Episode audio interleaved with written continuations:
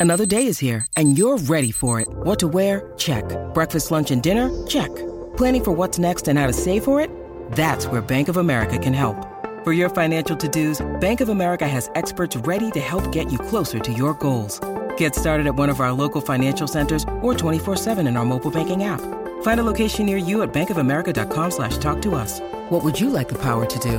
Mobile banking requires downloading the app and is only available for select devices. Message and data rates may apply. Bank of America and a member FDIC. Judy was boring. Hello. Then Judy discovered ChumbaCasino.com. It's my little escape. Now Judy's the life of the party. Oh, baby, mama's bringing home the bacon. Whoa, take it easy, Judy. The Chumba life is for everybody. So go to ChumbaCasino.com and play over 100 casino-style games. Join today and play for free for your chance to redeem some serious prizes. ChumbaCasino.com. No purchase necessary. Void where prohibited by law. 18 plus terms and conditions apply. See website for details. With Lucky Land slots, you can get lucky just about anywhere. Dearly beloved, we are gathered here today to. Has anyone seen the bride and groom? Sorry, sorry, we're here. We were getting lucky in the limo and we lost track of time.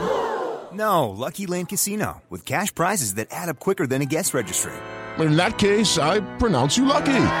Play for free at LuckyLandSlots.com. Daily bonuses are waiting. No purchase necessary. Void where prohibited by law. 18 plus. Terms and conditions apply. See website for details. Um, who are you? I'm you from the future. What do you want? I want to tell you about Dave. Dave has your future money. Spend it on whatever you need. With extra cash from Dave, you can get up to 500 bucks instantly with no interest and no credit check. Download the Dave app from the App Store right now. That's D A V E. Sign up for an extra cash account and get up to $500 instantly. For terms and conditions, go to dave.com slash legal. Instant transfer fees apply. Banking provided by Evolve. Member FDIC. It's the bluest room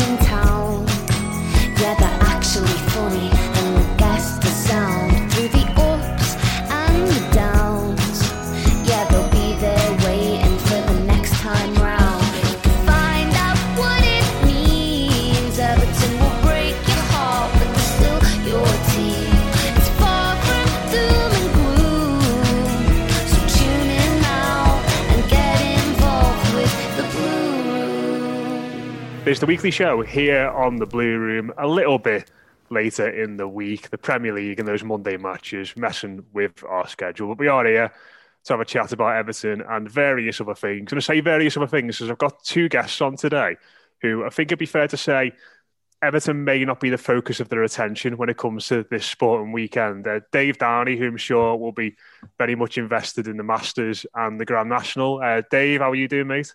Yeah, good, good. Great start to the tournament with Justin Rose. But uh, the, the thing about the Masters is I, don't, I don't, I'm not a fan of any one player running away with it. I want to see a bit of drama on a Sunday night. Um, I think if he does anything like he did on Thursday night, I think um, it could be over quite soon. I don't think he will because um, the conditions are due to get a lot worse in Augusta. But yeah, I mean, he just set the set the entire field alight, didn't he? There were so many other players who struggled the big names, the the, DeChambeau, Tommy Fleetwood, but for the uh, the hole in one that he got on the 16th, all of the sort of favourites he'd be putting a few quid on have sort of wilted away really quickly, and it's just the Rose stood alone with a four shot lead. That doesn't happen often there, so.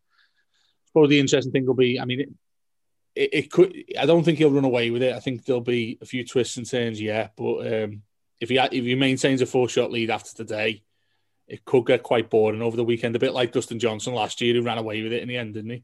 Yeah, absolutely. I felt like Tommy Fleetwood's round was quite indicative of Everton's season. One great moment, but the rest of it was a little bit substandard by by his Yeah. own by his own standard as well. So Shot himself in the foot a lot. yeah, absolutely. Fingers crossed he can get back to it. And Alan Healy as well also joins us.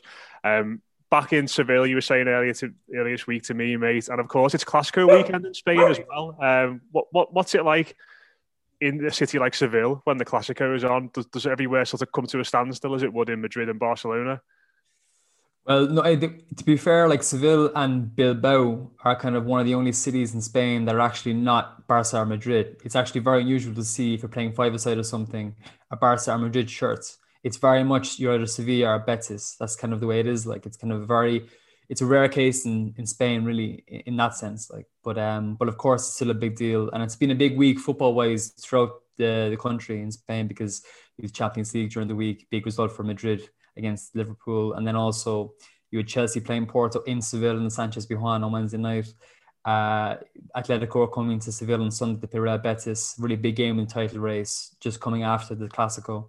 Um, but yeah, obviously the Clasico is the biggest game of the week. It's it's a massive one because you know, given Atletico's form and given how kind of imperious and how kind of almost like inexorable the two big clubs look, um, you have to really say that this could be a playoff for the title because of the way the momentum is going, you know. So it's an absolutely massive game and it's very, very difficult to call. Both teams are on a really, really good run. And then, of course, also there was the racism row uh, took yeah. place in nearby Cadiz during the week. So it's been a crazy week for Spanish football, to be fair. Yeah, I did want to get into speaking about that quickly before. Obviously, we'll speak about Ronald Koeman and Barcelona how they're getting on as well. But it's been a, a fascinating and quite unsavoury situation that's developed in La Liga this week. So I'm sure people have seen it. Um, obviously, Juan Cala was accused by Valencia defender uh, Mukhtar Diakhaby last weekend of uh, racial abuse. It led to Valencia walking off the pitch. And then Valencia came back on, and then it was sort of bit of confusion in regards to whether Valencia were told to come back on the pitch because they would lose points if they didn't. Whether Diakhaby said, "Go back on the pitch and play for me." There's there's a lot of confusion, a lot of misinformation around it at the time. As the week's gone on, it's sort of become a little bit clearer this picture. But but today it was confirmed that Liga has found no evidence that Juan Cala racially abused Mukhtar Diakhaby after investigating the events that led to that walk off. Uh, obviously, this is this is a, an incident, Alan, that sort of resonated around European football. You know, the sight of Diakhaby being fuming on the pitch and walking off, and, and subsequently what happened afterwards with, with, Valencia coming back on. I think overall, there's been a lot of criticism of the Liga for, for the way in which they, they've handled it. Um, what have you made of the developments around this incident this week in Spain? Well, it's crazy, really. I mean, like the incident itself happened in 36 minutes in a pretty non-eventful game. I mean, like both teams are relatively safe mid-table. Cadiz could be sucked into a relegation battle, but it's looking quite unlikely. So it wasn't like it was kind of an important game, really, you know. But yeah, in the 36th minute, I think it was, uh, there was a 25 minute pause because basically there was like an altercation between Cala and Diakhaby. Uh, Diakhaby was visibly enraged. He obviously heard something went straight to the referee, and then basically led by Gabriel Paulista, former Arsenal player. Um, they went off the pitch for the 25 minutes, came back out without Diakhaby, but with Cala. So Cala was still playing until half time. And Diakhaby was basically sat in the stands by himself, looking quite forlorn. It was a really sad sight. It was actually the front cover of Marca the following day, um, kind of a cover saying, You're not alone, basically. Um, and yeah, the reporting of it has been very, very difficult to kind of break down because initially what they were saying was that Diakhaby told his players to go out and finish the match to, you know, to do the shield proud, basically is what they were saying. And then after it came out that actually Valencia were told, and we don't know who they were told by, that if they didn't compete in the game, they'd lose the three points basically. So they went out and played. Um, and Diakhaby wasn't in the right frame of mind to play, so he stayed in dressing room. And then Cadiz won the game 2 1 um, which is kind of incidental in, in, the end. Like, and Cala came off at half time to kind of spare him the kind of, you know, scrutiny and all that. Uh, and then after the game, it was a bit complicated because basically there was kind of talk from Javier Tebas, who's the president of La Liga, that um, they were going to clean the audio around the game and employ lip readers to decipher what exactly was said but there was no official statement. This was a statement he made to various papers and news media, but there was no actual La Liga statement. While Cadiz put out a statement basically saying that, you know, they want the investigation to be carried out fully, and then whoever is guilty, whether it's Cala of what he said or Diakhaby of lying, basically, they should be prosecuted accordingly. Valencia went on the offensive completely, saying that, you know, we're completely with uh, Diakhaby. Cala is lying straightforwardly. Hmm. Um, so it was kind of a very polemic thing. And then basically last night, this morning, it broke that the lip readers and the sound engineers employed uh, uncovered that there was no incidents when Cala turned that he called him negra de mierda or like a black shit basically. Um, they were kind of so, but then at the same time they were saying that somebody did say it and it was a South American accent. So it wasn't Cala, but somebody did say it. But at the same time, there seems to be no movement to find out who did say it. So it's a really kind of a messy situation. It wasn't dealt with well by La Liga. And I, I take with a pinch of salt, to be honest, what they said, because I think their priority in this situation was to avoid tarring the league and Spanish football with the racism brush and kind of sweep it under the carpet, basically. Um, they weren't really serious, in my opinion, about actually confronting an ugly truth, which is that you know racism exists in Spanish football and Spanish society. Um, and instead, they kind of played it safe, basically. Uh, so, I mean, obviously, it's a difficult situation because you know maybe Cala didn't say what he, he was said to have said. Maybe Diakhaby did mishear him. Maybe somebody else said it. So you don't want to tar the man with the, the brush of being a racist, you know, with no evidence. But it's one of those things where it's very difficult to prove, short of having literal evidence, you know, what somebody said in the heat of the moment or not. So yeah, it's the horrible situation for every party involved. To be honest, it's really kind of become a big thing, uh, become quite acrimonious now. The side of seeding ground. So um, yeah, hopefully we'll find a resolution in the near future. But I wouldn't be too optimistic of it, to be honest yeah, it's, it's a horrible situation, isn't it, Dave? And you know, like like Alan really well put it really well there. It's it's difficult to know what what steps to, to take in this because you could say, you know, Mike Mike the players up and all that kind of thing. That's the only way you, you really know what what people are saying. But in the same breath, that doesn't get to the root of the problem, does it? If someone is being, you know, you don't want someone to just not be racist because they've got a, a microphone on them. You know, it, it, it shouldn't be the case anyway. And it's um, unfortunately we've we've seen obviously the incident with Kamara uh, playing for Rangers in the Europa League as well. We've seen players come off social media recently. We've seen Swansea City take the stand this week that they've said they're had enough. They're having a, week without it. Um, unfortunately, it just doesn't seem to be going away. This does it? You're on mute, Dave. It, it just seems to be a, a, fresh incident every single week, and it, it's becoming quite tiresome. But at the same time, it can't be ignored because to ignore it means that I think we'd see a lot more of it because people think they get away with it. Um, I think Al's absolutely right there in, in terms of p- different parties in this have a different agenda. So La Liga don't want to be seen to be uh, an institution that either condones uh, racial abuse or, I think more pertinently for them, they would say they don't want to be associated with it even being an issue in the league and making it a, a, big story and one that they have to sort of strenuously deny and things like that.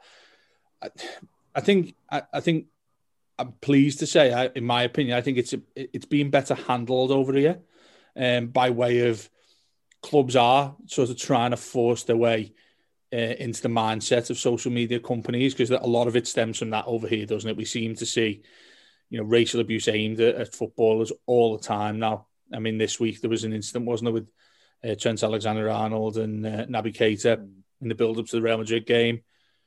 Liverpool, uh, the statement they, they put out was absolutely spot on, saying that nothing will be enough until it stops, and that's absolutely right.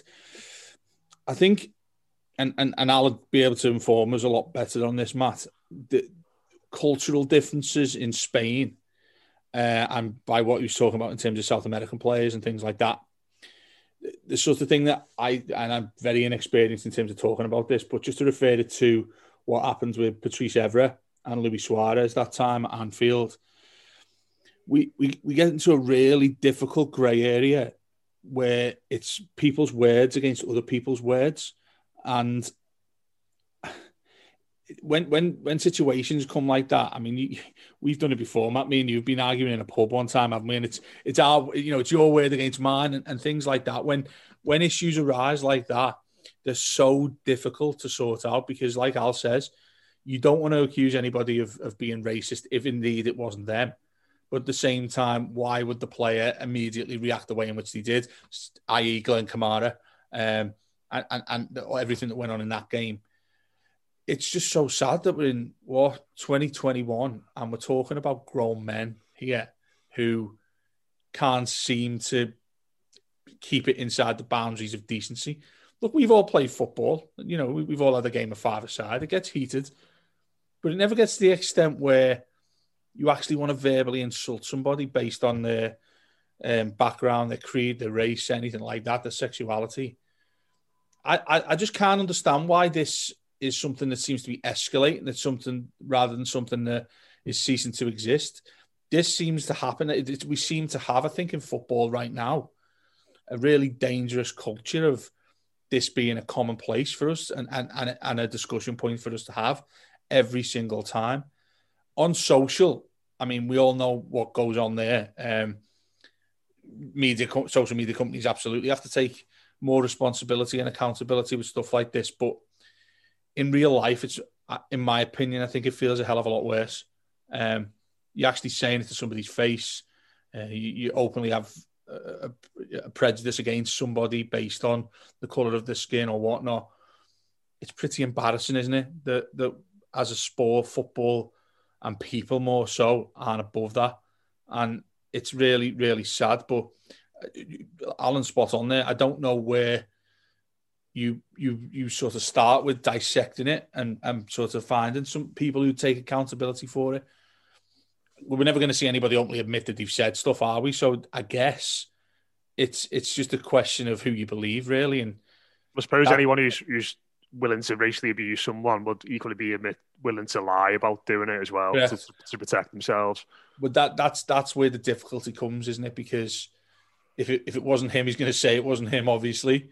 Um, but if it was him, equally, he's not going to say it was him. So that that is where you you might be right, Matt. Miking players up might be the might be the only solution. Can we get the, the, way technology is these days, microphones that can sort of hear all of these things going on? Obviously, there's not a crowd in there at the moment, so I, I presume it'd be a lot easier right now before fans return for us to get that sort of evidence that we needed. Um, but what a really, really sad state of affairs that we're having to talk about this more and more. Um, when when you would think that, given the way things are, how difficult pandemic life is across the globe, how on earth that this is something that figures in people's heads that they, that they willingly want to say these things to people. Also, it, it it it's damaging the integrity of our sport that we all love, we all make a living from. Um, it makes you feel quite, I don't know, despairingly at it. I, I look at it with with a sense of despair, thinking, do I really want to be around this? Do I really want to be covering this all the time?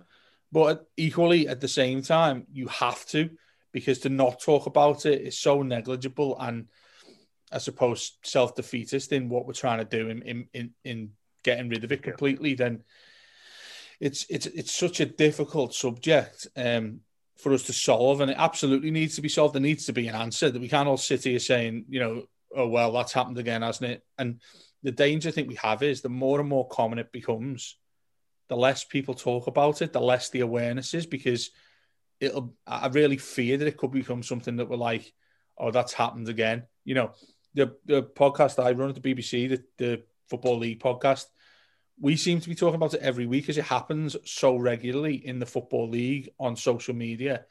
Um, and you, you you struggle for answers if the people who don't run these things, and I'd probably include La Liga and the other footballing institutions here, don't take a proper stand, then you know I applaud what's happening with Swansea. I absolutely applaud what they're doing. Whether it'll have an effect, I'm not sure, but at least it's something. And I think we need collectively, everybody needs, whether it's the Premier League, have some sort of summit about this, um, whether it's a UEFA issue, things like that. We've seen how toothless they've been in the past yeah. with, with issues of racism in football.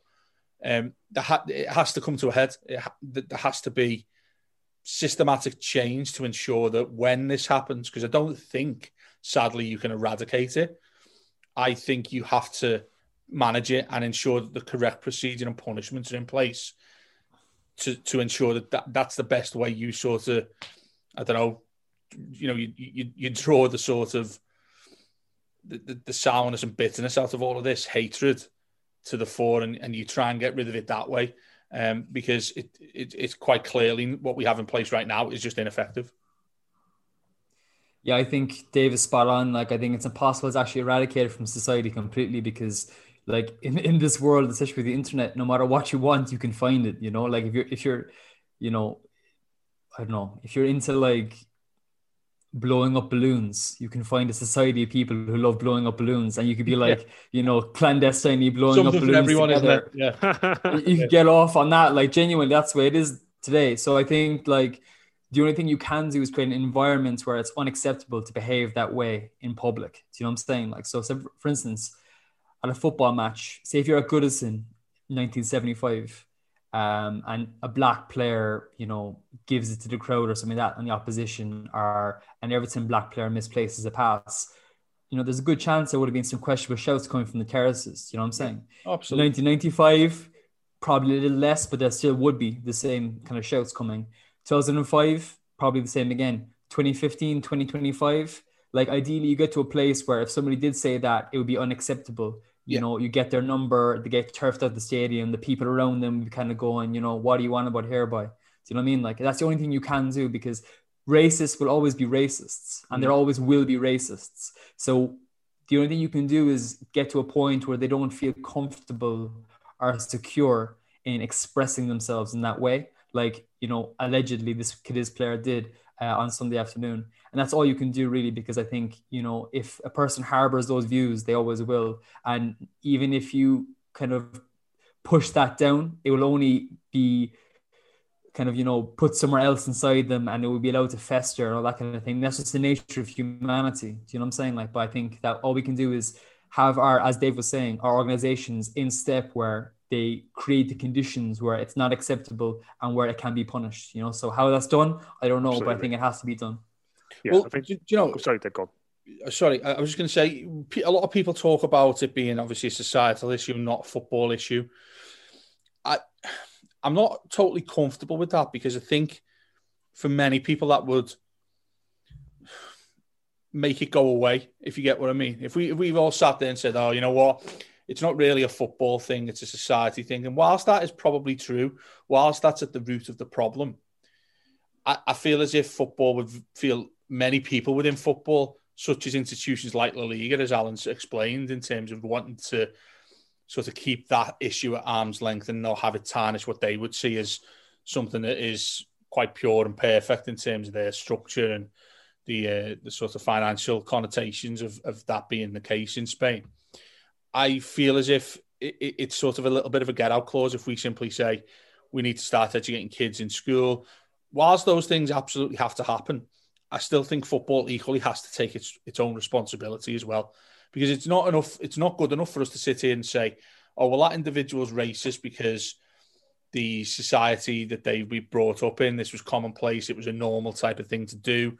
To have prejudice against a certain race, color, creed, whatever, is normal in that society." I mean, it's a massive sort of get out and thinking, you know, oh well, it's not really our problem then, is it? It's something that's happened inside a certain sector of society or a community where they've traditionally had these things. I mean, Alan Alan there explains perfectly about historically, if you think about 70s, 80s, 90s, the way in which um, racism has been perceived and the way people have responded to it. A lot of people of a certain age, I'm pretty sure in, in our country would say, well, that's just the way it was. And it's simply not enough to have that as an excuse, in my opinion. Not in a multicultural society that we all live in and should pretty much well, particularly right now in the circumstances, be looking after each other. To try and divide people uh, is, is sort of so counterproductive. And, and that's what's such a difficult thing for me to, as an observer, to witness. But when, when, when you see footballers say it's a society problem, okay, fine. What are you doing about it then? Because football's still a part of society. Passing the book is probably the worst thing people could do in this situation. I mean, if you remember, if you remember the the Evra incident, a lot of people's defense of Luis Suarez was that it was normal for him to say that in the culture in which he's from, mm. that the term he used was more acceptable in in in Uruguay than it Well, would term be. of endearments, wasn't it? Was the phrase Correct. people yeah, used? yeah, yeah, right. And but surely, like you know, Alan, you go and live in Spain, wherever wherever anybody chooses to go and live in life, you are then obliged to adhere to their customs and their way of life. I, I, I get that, and whilst there's obviously a, such a, a big space and and a welcoming space, certainly in Liverpool as a city, for people from around the globe. Whilst you accept their customs, there's still a bit of give and take there. I can't go to if you're Luis Suarez, he needs to be told you can't go to England and use that term as a term of endearment when there it means something completely different. And and that's where I think that there's some it's so easy for a lot of people, organizations to effectively say, well, that's normal where, I'm from, so I'm just going to carry on behaving that way. There needs to be a, a common and a mutual appreciation that st- things you say in your own in your own backyard simply aren't acceptable in somebody else's. And whilst you're in somebody else's backyard, you, you don't do that. That's just respect. That that's how you should behave. There's different degrees of it, isn't there? Because what Cala has allegedly said, there's no there's no room for interpretation with that. That No, is, you know, no. that that is just just terrible to say. And I think, you know, obviously at this point, we- you know, you say you're right, Dave. In regards to everyone needs to do the part, we can't be passing the book. We're three white men talking about it on a podcast. You know, Yeah. that, that that itself is is part of the problem, and obviously we, all of us as well. You know, Well, we've of- all- across the Blue- Blue Room, we, everyone's got to sort of make strides to, to try and improve that. But it's it's it's a wider thing than than just racism because all of us individually, you look at where all of us are from, we'll have experienced prejudice against us based on where we're from. And it's horrible, it's uncomfortable. I I've had it, and you'll get you'll get it, Matt. The minute you leave this city, there's not there's a scouse joke that follows you that's never ever too far from people's minds. And whilst you can pass it off as a joke, and, and, and this is the really sad part I think about this is that there's there's people who will have experienced levels of racism similar to what we're talking about right now, who haven't can't possibly speak up because they'll they're tarnished with a certain brush that says, "Oh, well, that couldn't possibly be the case," or like La Liga here, sort of trying to bypass it and make it into something that it's not, and and try to quash it and and make it seem like it's it's an insignificant thing when we all know ourselves when when you when you suffer those things in life I mean, I, they, they, they, they hurt. And, and that's, we're only talking about things like, oh, you know, make sure your wallet's in your back pocket. There's a scouser over there. We're talking about stuff like that, which is nowhere near the level of abhorrent abuse we've seen lately. Yet it still sticks, doesn't it? It, it you, you, it's still something that'll stick in my mind that somebody's had that perception of me based on uh, going back to it, societal issues and, and how people have perceived certain sectors of communities for, for years and decades. Um, there, there needs to be something, pe- people need to be willing to take account here, I guess is what I'm trying to say, rather than just simply say, oh, well, that needs to be referred to somebody else. That needs to be discussed by this body or that body. If you see it, call it out. You know, if you're part of a community, do something about it. Brushing it under the carpet, trying to ask somebody else to take care of it, that's never going to work because the very people you're trying to pass that on to may well do the same. And and that's why it's such a it's so sad to see that this is still an issue in, uh, in certainly in football. Yeah, absolutely. Yeah. Those those social media companies are pretty embarrassing, aren't they? If you look at if you look at the response they've put out in terms of, well, do you know what? You, you're right, and we try to monitor these things, but there's always a caveat to it, isn't there? There's always, but you know, please note that we see our platforms as, um, you know, we, we spread the word of freedom of speech. You can come on and say what you like and stuff like that. That perpetuates all this because people think it's okay to go on there and say what they like, and and it's absolutely unacceptable. Yet the interpretation, and maybe because they don't want to deal with it, these places and institutions are like, well, you know, if you if you, if you if we investigate this thoroughly, if we slap a wrist too hard, then you know we're going against the, the Convention of Human Rights. We're denying people of free speech. Absolute bollocks. they need they need to seriously have a look at Yeah. themselves and take account and responsibility. And that's the only way this works because nobody's going to give it up.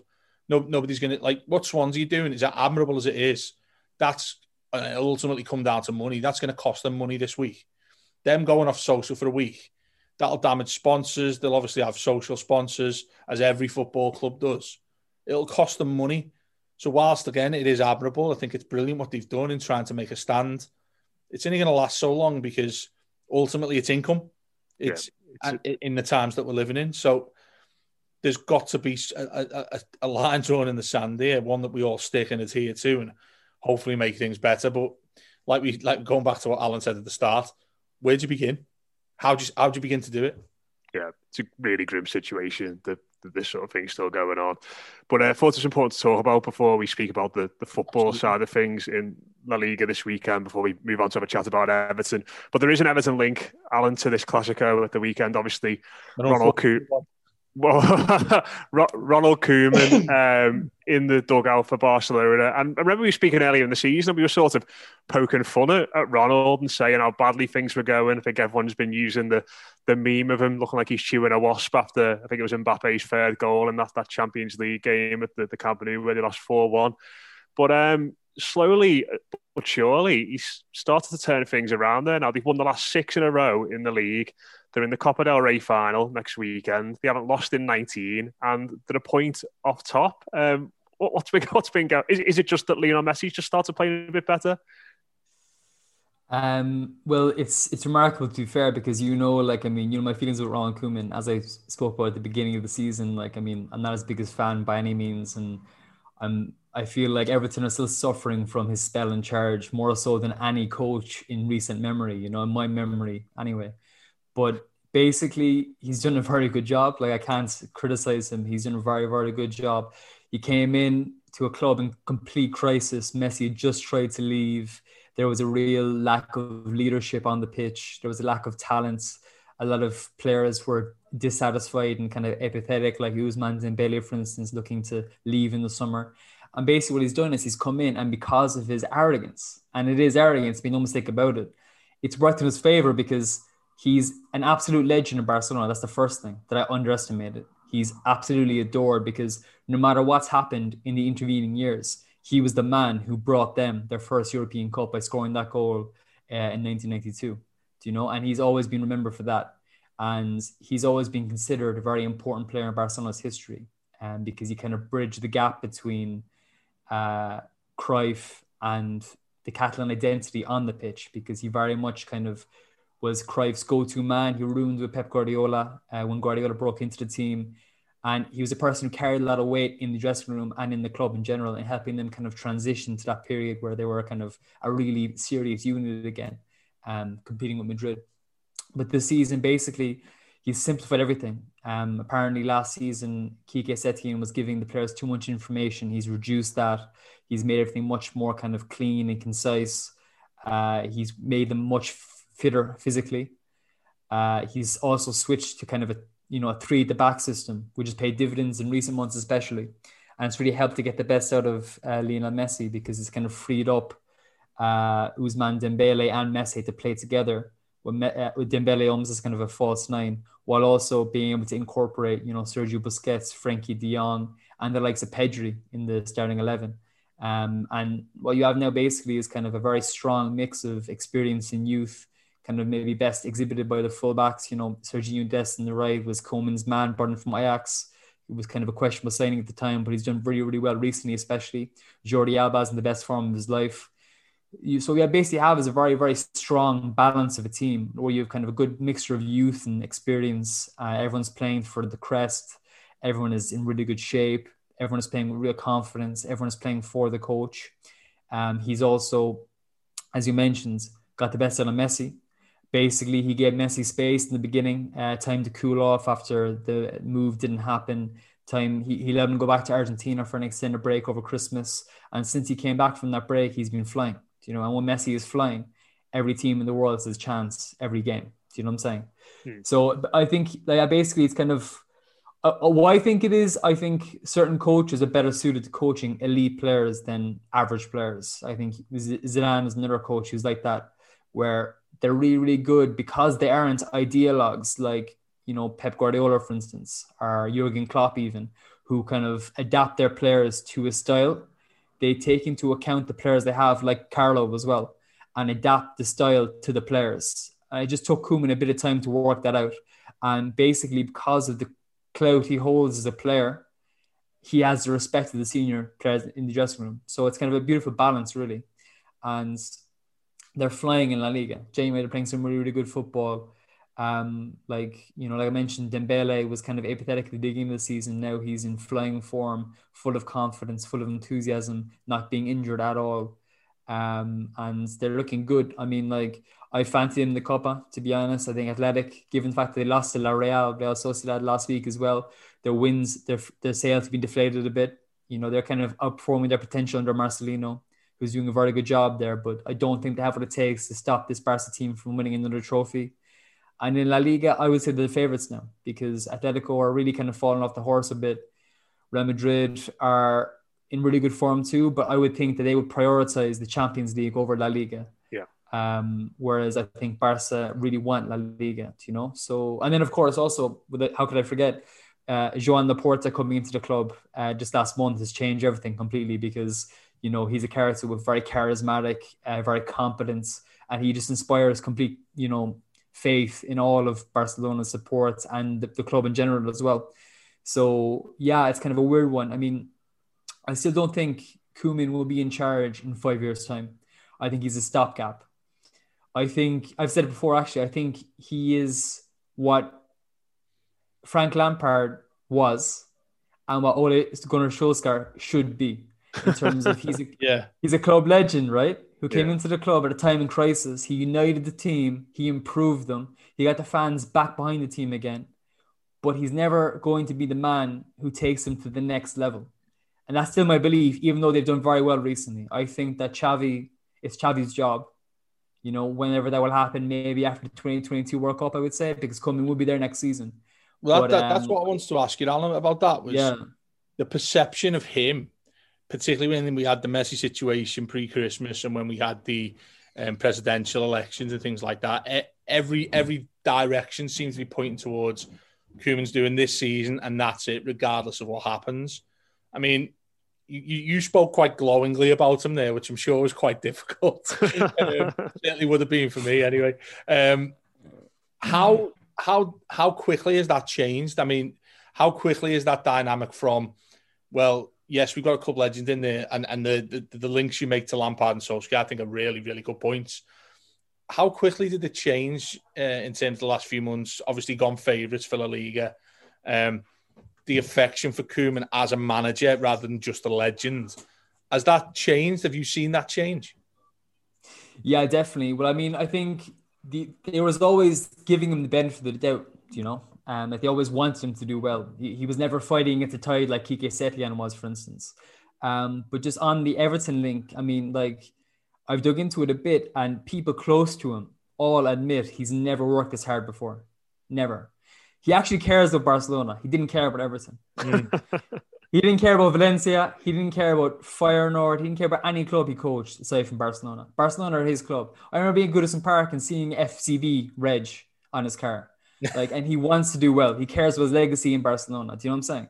Yeah. So, like, yeah, I think, like, in fairness, in the beginning of the season, there was green shoots in Europe. They were playing really, really well in times, um, but they never get this consistency to really put together a serious run. But talking about what's changed in recent months, the main thing is Messi. I mean, like the three the back system has given them a structure whereas I said, the fullbacks are free. You've players also like Ronald Araujo, Oscar Mingueza coming into the team performing really, really well. Uh, young players who were the B team last season who are doing really, really well this season. Um, you know, and then Messi is just the game changer because Messi is just, you know, like he's the Pichichi's top scorer in La Liga with 23 goals. I think he's don't quote me on this, but I think he's got 13 in his last 16 or something like that games. Um, like he's flying, like and like, and also he he's enjoying his football because at the beginning of the season, Suarez had gone, and you know he was sad because his mates were all leaving basically. Um, but now he's likes of Ilaix Moriba, very talented young player coming through, Ansu Fati, Frenkie De Jong, Pedri, Araujo, guys he can see himself playing with. Do you know what I'm saying? So I think he's enjoying his football. I would say it's more likely he's going to stay than not. And also, this is very spurious rumors, but there's talk that in Paris, PSG's negotiations with Neymar have frozen recently because Neymar sees that Messi is going to stay at Barcelona most likely, and that Neymar is thinking about going back to Barcelona. And apparently, there's been talk in recent days about the, the kind of senior pros like Messi, obviously, who was really good mates with Ney. Uh, Also, you know, Piqué, these kind of senior pros who play with him, Sergio Roberto at Alba, that they actually want the management of the club to go for Neymar to try and bring him in, maybe as a swap deal or something. So watch that space. That could be interesting. But um, but yeah, it's the, the club has changed completely. A really positive vibe there. Lots of really talented young players coming through, Uh, Messi looks like he's going to stay. Like, don't quote me on that. I mean, it's, it's still possible he might leave, but I would say if I was a betting man, I put money in him staying. But uh, to answer your question, Dave, like in a long-winded way, the main thing is Messi. Messi is supercharged everything, and that's the character he is. When he's playing, when he's in form, when he wants to be there, when he's committed to the club, he's still a differential player in world football. There's nobody like him, in my opinion. I mean, has that has that put a few people's noses out of place because it all seemed like this was going to be such a linear process that Koeman was babysitting effectively for Xavi to come in. Um, you, you look at what's happened now because I, I would have even said earlier on this season the vibe that I got from the whole situation was that even if Koeman went and won La Liga, it still might not be enough to keep him there because of this ideal of Xavi coming in and, and being sort of the person to rejuvenate Barcelona, certainly on a European scale. Yeah, definitely. I mean, like the thing with Xavi is that he's very linked to Qatar. Like, I, and the whole thing has always been that he come after the 2022 World Cup, and also Xavi was very much like to Victor Font, who was one of the presidential uh, frontrunners. He was kind of second in the running to Laporta in the end. And Font basically built his campaign on the promise that Xavi and uh, Jordi Laporta, uh, sorry, Jordi uh, Cruyff would come into the club together and kind of reinstall this identity. Whereas Laporta is very much his own man, and Laporta is a very healthy ego as well. And Laporta doesn't like the idea of tying himself to anybody. Laporta likes being the architect of something. Do you know what I'm saying? So I think Laporta would be pretty happy in giving Koeman a chance to kind of, you know, see out this period, see where he can take the team, give him a transfer window because he hasn't had one really. Um, he only brought in Sergiño Dest last summer. So I think he'll get a transfer window at least. Um, he'll get next season. And then I think post 22, 2022 World Cup, I would expect Xavi to come in. But um, but yeah, it's, it's interesting for me because like I was very negative against Koeman at the beginning of the season. I was telling everyone, listen, you don't know what you're in for. It was funny because like in, in La Liga Lowdown, it's me and Paco, who's from Valencia, and like we both have bad experiences with Coleman, Koeman, sorry. Yeah. And uh, Roman is from Barcelona, so we were always saying to him like, "Listen, you don't know what you're in for. He's gonna fuck up at some point," and uh, he just hasn't. So now I look like a, a, bit of a fool, to be honest. Like, but Anyway, who'd, who'd, have thought Ronald, who'd have thought Ronald Koeman would be coming back to haunt us, even when he's not associated with the club anymore? exactly, exactly, absolutely. But yeah, that, I don't that, know how many times I've shared that graphic of uh, Calvert-Lewin playing right wing back against Stoke many times, but well, uh, no one cares anymore, mate. Maybe, it, maybe, it, maybe in hindsight, that might have been the making of Dom, and we can give uh, give Koeman credit for, for that for that inspired yeah, move. You know, might have put him on the path as being a goal scorer. I was going to say, do you exactly. think he needed to come? We'll be looking back on Koeman thinking, Wow, he's actually a genius. Watch when, when Davy Klaassen rocks up at Barson, bags 20 next season. Hey, he's back in the Holland squad scoring goals, Dave, you know. Exactly, mate. Maybe. maybe Koeman was just before his time with us, wasn't he? Maybe he was hard done by after all um, at Everton. But yeah, fascinating stuff from from. I never knew about that registration on his car, FCB. That that is amazing. Yeah but not surprising. Yeah. Um, but let, us have a chat about about Everton to finish off. Uh, Brighton on Monday. Uh, I'll, I'll, come to you first. Uh, I'll obviously be, you know, we don't know who's going to be back fifth. It looks as though uh, Allan might be able to play. Jordan Pickford is going to be out. Carlo's press conference is a little bit later on as, as we sit and record this. But um, just just in regard to, to the team selection, how you want to see them go with this one. Um, similar to Monday for you, would you say? But just you know, go and do similar sort of things, sit in, maybe play a little bit more on the break against Brighton, but just take your chances when they come around this time, lads. Yeah, I mean, like, I'm just not enthusiastic with this game at all, to be honest. Like, I mean, Monday night's game was just so soul destroying. Like watching it, like as the chances came, I was just thinking to myself, like, they're going to live to regret this, and then sure enough, they did. Like it's just like how many times we've said it. Like every Everton do the same thing all my life, doing the same thing. They're never bad enough to be completely shit, but they always get to a point where they can do something, and then fuck it up. Like whether it's by their fault or someone else's fault, it's always the same thing. 2005, you know, 2009, 2012, 2014, always the same thing. They just get just about there and then fuck it up. And it's the same thing this season. I just think like like I, I love Carlo. I'd never criticize him because he's a legend and I think he's changed the club completely. I just think he needs the time and players to, to come into the club basically to give him the chance um, to actually build a proper team. And like the rest of the season, my biggest hope would be that we get Europa League and finish the season in a positive vibe. I don't want us to finish the season like, you know, we've missed out in the Champions League. I want us to finish the season with strength, where we're kind of looking to next season with confidence and optimism. Um, and I, I think, you know, what I like to, from this game would be Calvert Lewin and Richarlison getting on the score sheet. Uh, I think they both need goals, to be honest, for their own mental health in many ways. Mm. Um, and also, i'd like to just see a strong performance, you know. Um, I don't know the fitness situation with Allan is um, how how how far he is from returning to the first team, but um, I think he'd be a great boon to when he does come back into the team. Uh, obviously, we won't see the core for the rest of the season. Um, I'm not sure how fully fit James is because I mean him getting hooked on Monday night was kind of a, a strange one in many ways, given how tight the score was. Um, and I just don't know what Stewart's fitness is in general. But um, but yeah, I'm not hugely optimistic with this game. It's the kind of game that we normally fail to do well in this season. Um, even though I know Brighton will probably take the game to us more, they won't sit in like a Newcastle would, for instance. Um, but yeah, I don't know to be honest. I mean, I don't know. I don't know. I just don't. I, I, kind of like like.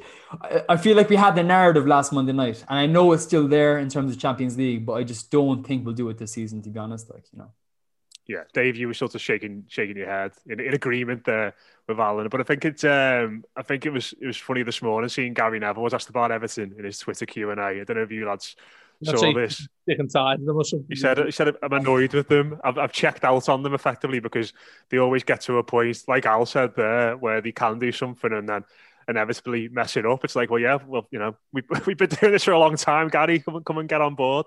Yeah, I think I found myself agreeing a lot with the Monday Night Football duo, to be honest, because um, Carragher in the aftermath of the Palace game was saying that should have been a match that Everton looked forward to playing. Um, and I completely agree with that. I think Palace are awful. Um, I think, you know, they're even more awful the fact that they're, they're pretty much safe in the Premier League. Standard season where Roy, Roy Hodgson will receive a load of plaudits for doing pretty much nothing. Um, and you know, look at the chance we missed as well. We, we should have won that game comfortably.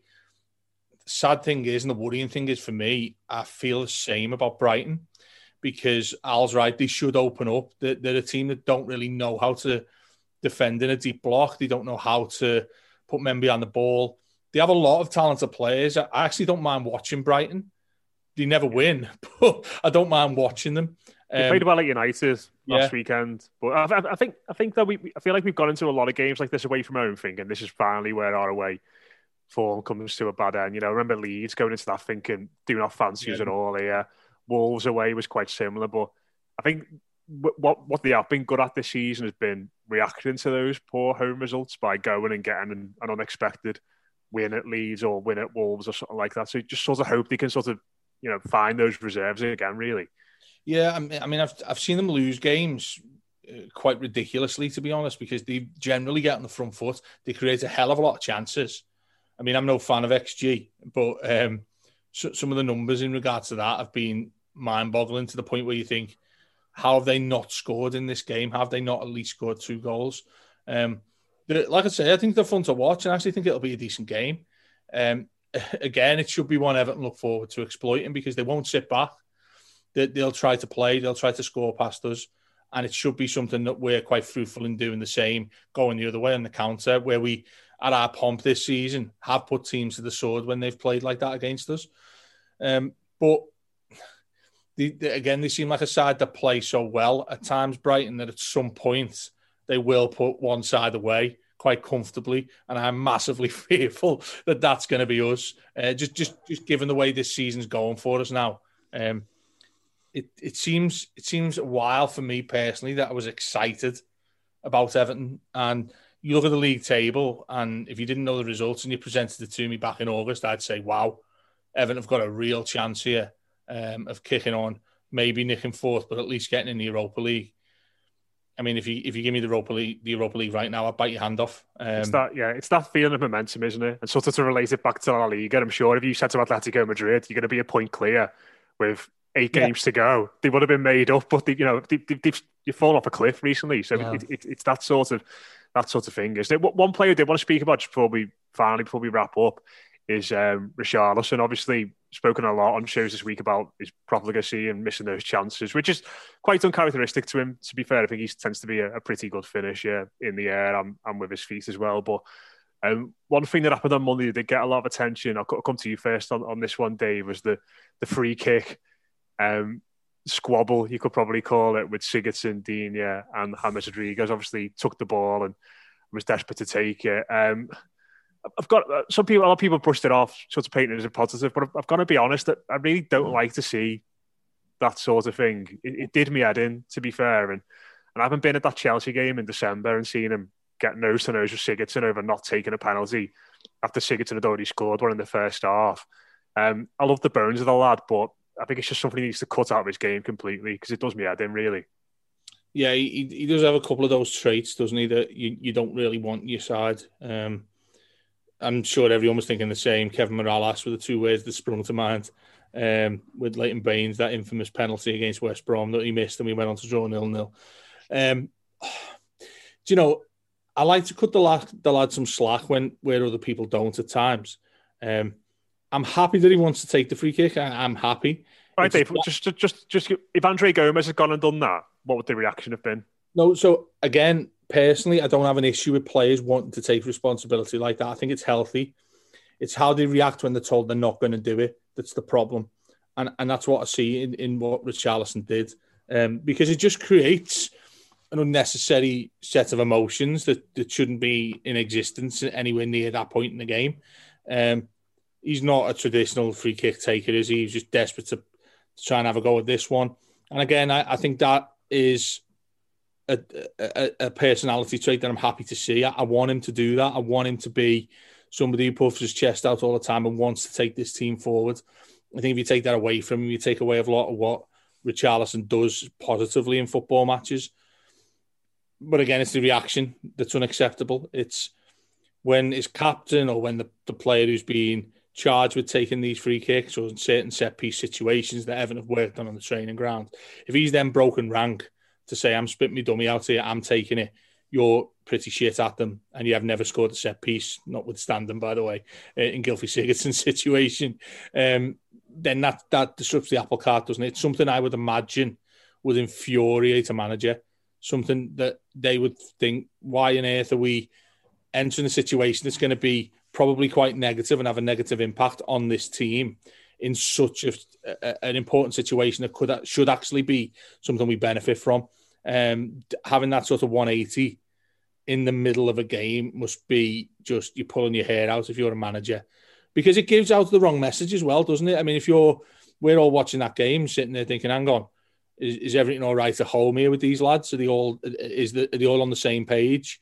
Um, is there an issue between Sigurdsson and Richarlison on set pieces? Are the fisticuffs in training trying to address this? It just it's just not healthy at all for the sake of a speculative. Let's be honest, given our how efficient we are at set pieces, direct hitting strikes at goal, pretty insignificant situation that he's made a mountain out of a molehill from. So yeah, I mean, it, it, I don't mind his intentions, but it shows a lack of discipline. I think when he can't accept that well, no, Richie, you're not on this. This is not your job. We work on this in training. We're going to do what the manager set out. You can do without him breaking rank because it's again, it's so unnecessary, and leads to us having conversations about it, awkward conversations as fans, where you're like, you know, we've got bigger fish to fry here. We've got more important business to worry about than Richarlison standing there being the one that takes a free kick that is inevitably either going to go wide or the keeper catches. yeah, it, it's just just a little bit petulant. I think I think for me, Alan, there should be a rule that when James is on the pitch, no one else is allowed to go near a set piece. I mean, uh, to be honest, I'd rather it, I'd rather have him taking them with his right foot than anybody else at the moment. Listen, I'm actually glad I can talk with this because that pissed me off like no end on the night. To be honest, like like the Chelsea thing was one thing. I mean, like he's a striker. You can understand that. He, I think he was in a dread run at the time. He needed to get a goal because he loves goals, and that's what makes Richarlison Richarlison. We've praised him for that many times in the past, like here especially, like you know. But like a free kick, I would literally have bet my. I don't own a house, but if I had a house, I would bet my house he was not scoring that goal. Like, like he's never in a million years scoring a free kick. I've never seen him even take a free kick before. Never, ever. Like, and for me, what I was looking at, I was like, we're actually such a mild mannered bunch. Yeah. Genuinely. Coleman, Seamus Coleman is the only player who is the leadership clout to do anything, but he, even he is almost too sound for his own good. Like I love Seamus Coleman with all my heart. He's a legend, an Irishman as well. But he's really nice. And I know he can lose that on the pitch, but I think if you have that in your character, it alters how people perceive you.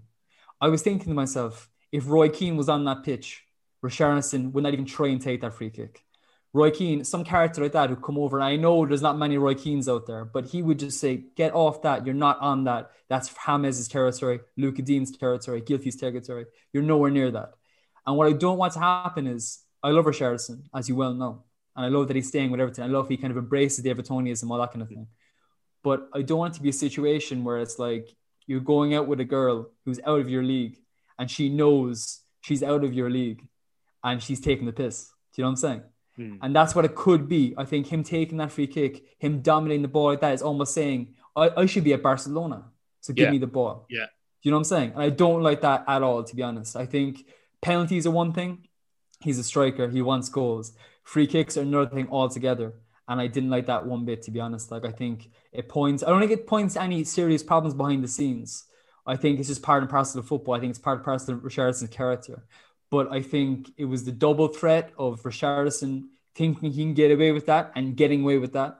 And also none of the lads being able to step in and say, hey, go back into the final third there, boy. This isn't your area at all. Like, Yeah. do you know what I'm saying? So I, it was infuriating for me, to be honest. It was the thing that pissed me off most about that match.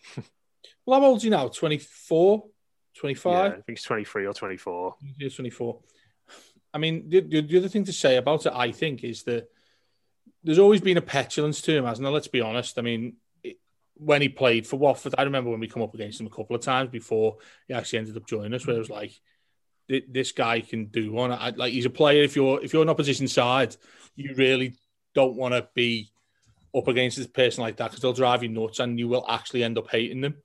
He's the type of player you love because he does that to other sides. Um, but I do feel as if that there is a lack of maturity at times with him, and I'm not going to go into him throwing himself on the floor and stuff like that because for me, you talk about commonplace things in football. That is part of this game now. Sadly, the players do that to try and gain an advantage in matches. Um, many would say that there's a talent to it, but the, the, there's issues with him. I think in certain capacities, he loves to portray this sort of brooding, miserable. I'm not quite content with life type of personality on the pitch, and I like it to a certain extent. But the way it comes to manifest itself at times, I'm like, that feels detrimental to our side. And this is one of the issues um, that I felt why he felt the need to do that the other day. I think Alan's spot on there with that. I think he's looked at almost like, you know, in when you're standing next to somebody inferior on a football pitch, he's sort of like looking them up and down, saying, You're not having this, I'm having this, I'm miles better than you. You've never scored a set piece for this football club. Whilst true, um, is it not in any way helpful? And um, that that's the sort of impression I get from him at times that he does feel like he's a little bit big for his boots at Everton. And look, he's got the perfect manager in terms of sorting that out. But it's been something that's lingered for too long, in my opinion. I, I think that there's been times with him that you think, when's this going to stop? When are you going to evolve? I think maybe the right word because he's a top top class player, um, and I still don't think we've seen the best of him at all. In fact, I think he's got so much more potential to give. I'm not saying he's got an attitude problem in in in, in any way, but there are things that I'd like to see him take a different view to.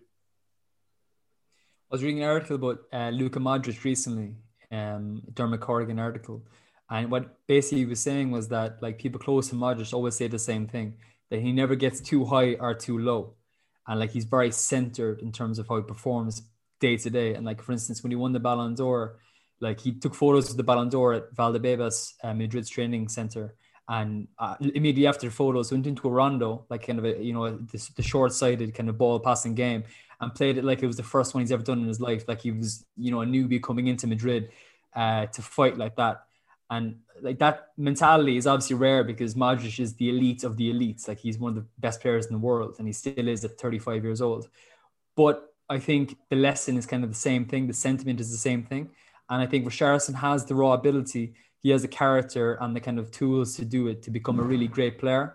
But I think, as Dave said, he needs to kind of knock this immaturity in the head a bit because he is getting on a bit. Like uh, he's getting into an age now where he's not like a 21 year old anymore. He's becoming mid 20s. And he's still at Everton as well. Like, I mean, if he was that good as he thinks he is, he'd be taken by somebody else by now. Yeah. And he hasn't hit the goal scoring figures that we need him to. And I know he hasn't found the proper position yet. He's kind of been on the wing, he's been in the center. And I know he's been sharing uh, duties with uh, DCL a lot. But I think, you know, he should look at himself and say, I am not going to become one of the best players in the world by arguing with Gylfi Sigurdsson over a free kick against Crystal Palace on a Monday evening in a dead rubber, practically. Yeah. You know, he's going to become the best player in the world by banging in 25 goals a season.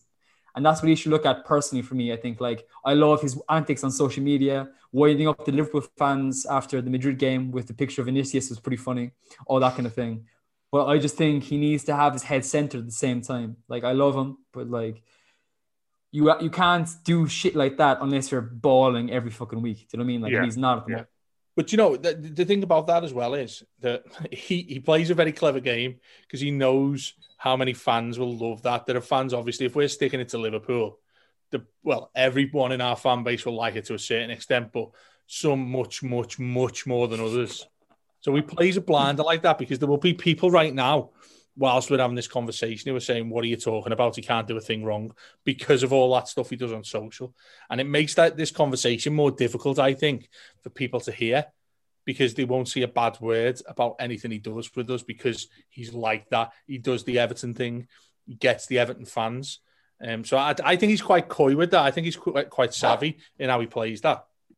Yeah, hundred percent. Yeah, just just one other thing I'll just say on this before we wrap up is um, I think I think that was a difficult one for the captain on Monday. I think a lot of people were saying where's Seamus Coleman in that situation, but I think you can look at it and say, if he'd gone over and said, "Stop it," does that make it into an even bigger thing? Then, if there's a bit of a squabble, I think I think someone of his experience maybe just thought, let's just try and just stay away from this and make it as less of a scene as I possibly can. So maybe that's a different sort of leadership in itself. Um, I don't know, but yeah, we are out of time. I've done, done nearly an hour there. Um, fascinating stuff. Cheers to Dave. Thanks very much to Alan as well. Uh, loads of great stuff on the Classico this week, and that's at eight o'clock on Saturday night if you want to watch it in the UK. Um, and enjoy the Grand National, enjoy the Masters, and enjoy Everton on Monday as well. Hopefully, they can cap up, cap off what is a great sport and weekend. Uh, just a reminder, if you want to hear more from us, previewing that Brighton game, got a mailbag coming up as well later. Come and join us over on the Blue Room Extra on Patreon. It's patreon.com slash the Blue Room Extra. Multiple Everton shows every single weekday, building up to and looking back at all our football matches. But that's been your weekly. We'll be back again on Wednesday next week, we will speak to you then.